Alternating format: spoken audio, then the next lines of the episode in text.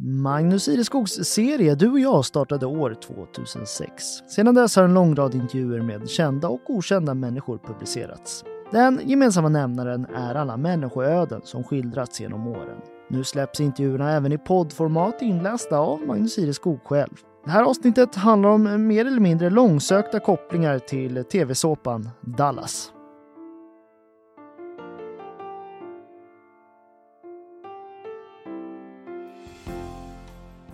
Det är lite vagt och långsökt men J.R. Ewings blodsband tycks nå ända till Gotlands jord. Ja, skådespelaren Larry Hagmans alltså. Jag har sökt efter gotländska kopplingar till tv-såpan Dallas i den här berättelsen från september 2020. Gjord i anslutning till att amerikanska skådespelaren Linda Gray fyllde 80. Linda bildade tillsammans med svenskättlingen Larry Hagman i såpoperan Dallas ett av tv-historiens mest kända par, J.R. och Sue Ellen Ewing. Det är naturligtvis tillräckligt anledning för en soapbox opera nostalgi. För dig som inte vet, eller minns, ja du har såklart slutat lyssna nu men ändå. Dallas hade svensk tjock-tv-premiär den 30 januari 1981 och kom under 12 år att sändas i hela 357 avsnitt. Sista delen den 18 december 1993. Under tiden var Dallas världens mest populära tv-program. Serien gick i runt 90 länder och hade som mest en publik upp till 350 miljoner. Vi skickar alltså ett eh, försenat hipp hipp till Linda Suellen för alla hennes år vid JRs sida, men lämnar henne nu med tårtan. Istället följer vi svenskättade Larry Hagmans släkt bakåt i tiden och hamnar, jo, på Gotland. För så är det. Kanske är det här rent av ett skop.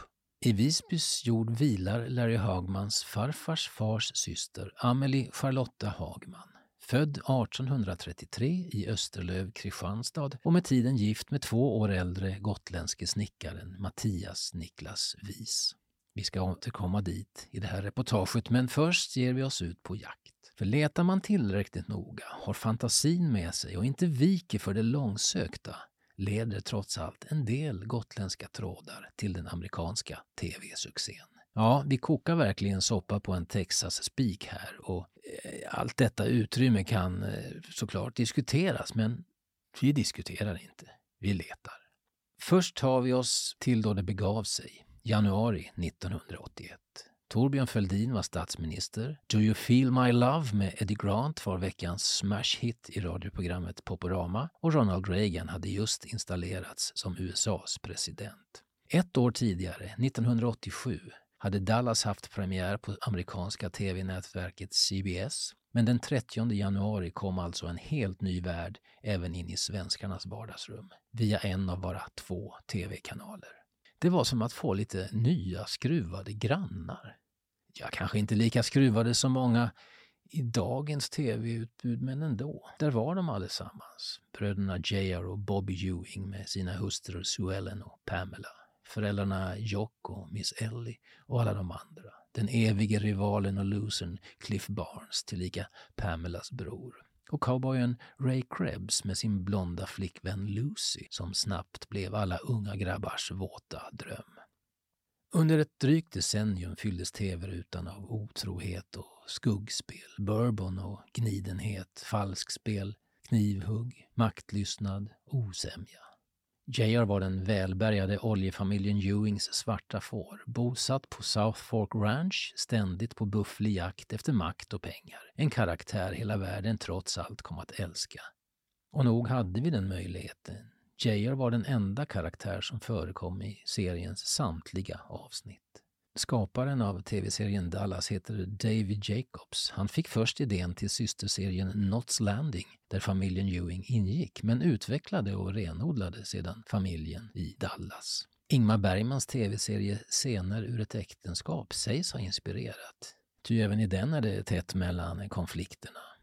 Inspelad i en lada på Fårö och med dialogen i centrum får vi där följa det krackelerande äktenskapet mellan Johan och Marianne, spelade av Erland Josefsson och Liv Ullman. Bergman, som kallade sig själv Fårögubbe, var å sin sida ett fan av Dallas, vilket vidimeras i hans 80-tals dagböcker. Ja, ni ser bilden, eller hur? Bergman med fötterna på bordet i sitt långa hus vid Hammars på Fårö. Ätandes Bragokex och drickandes svartvinbärssaft. Tittandes på JR som blåser Cliff Barnes på Dollars. Ur lokaltidningens korsord häromveckan hittar vi Dallas-skurk på två bokstäver.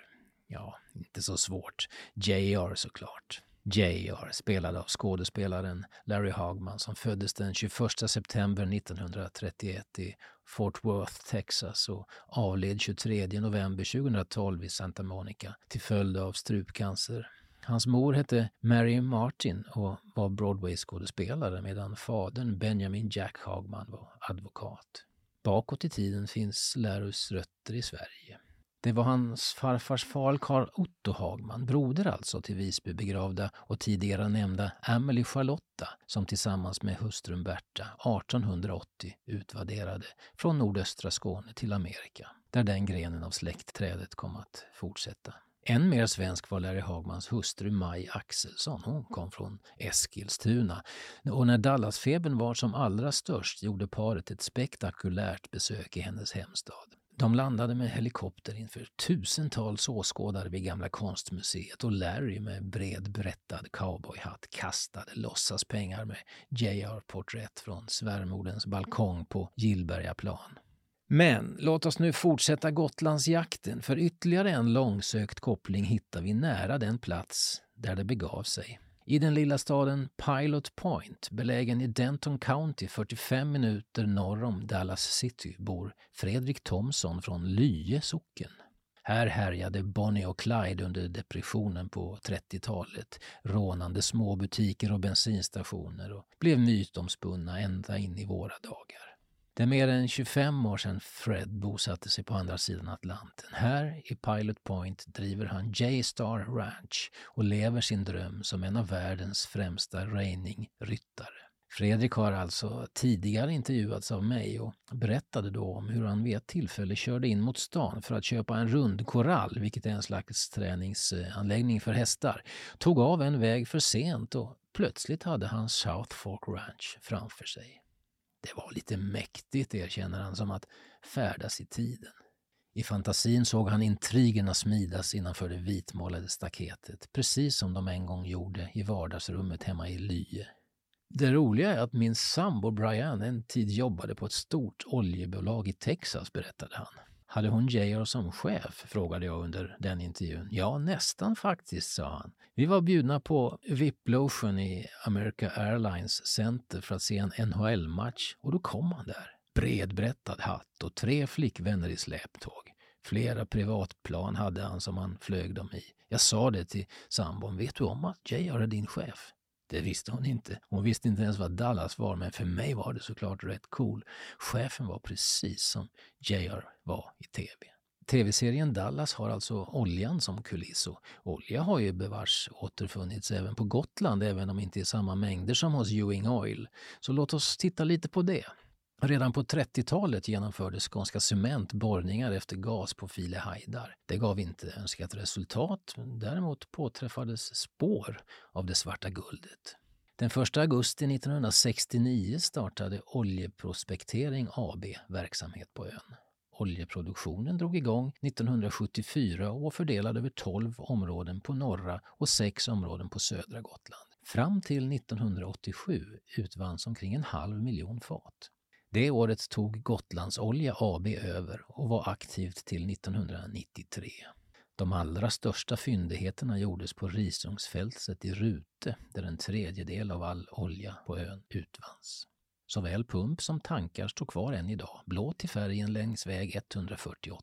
Det är den enda helt bevarade oljeutvinningsanläggningen i Sverige och är idag byggnadsminnesmärkt.